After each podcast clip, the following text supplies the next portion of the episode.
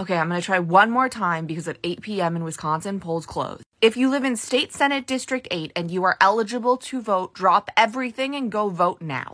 And I did say eligible because there is same day registration. If Janet Protasiewicz wins the Supreme Court seat, but Jodi Habush Sinykin loses in State Senate District 8, Republicans will still have a veto proof majority in the state Senate. And they will start impeachment proceedings against Governor Evers. And they've also promised to impeach Janet Protasiewicz. It really won't matter what happens in the Supreme Court if we lose that seat. So your job is to contact everyone you know in Wisconsin and have them contact everyone they know in Wisconsin. This is State Senate District 8, the purple. No one is talking about this election. Everyone is talking about the other. The others genuinely don't matter if we lose this one. We have to win both. Go vote.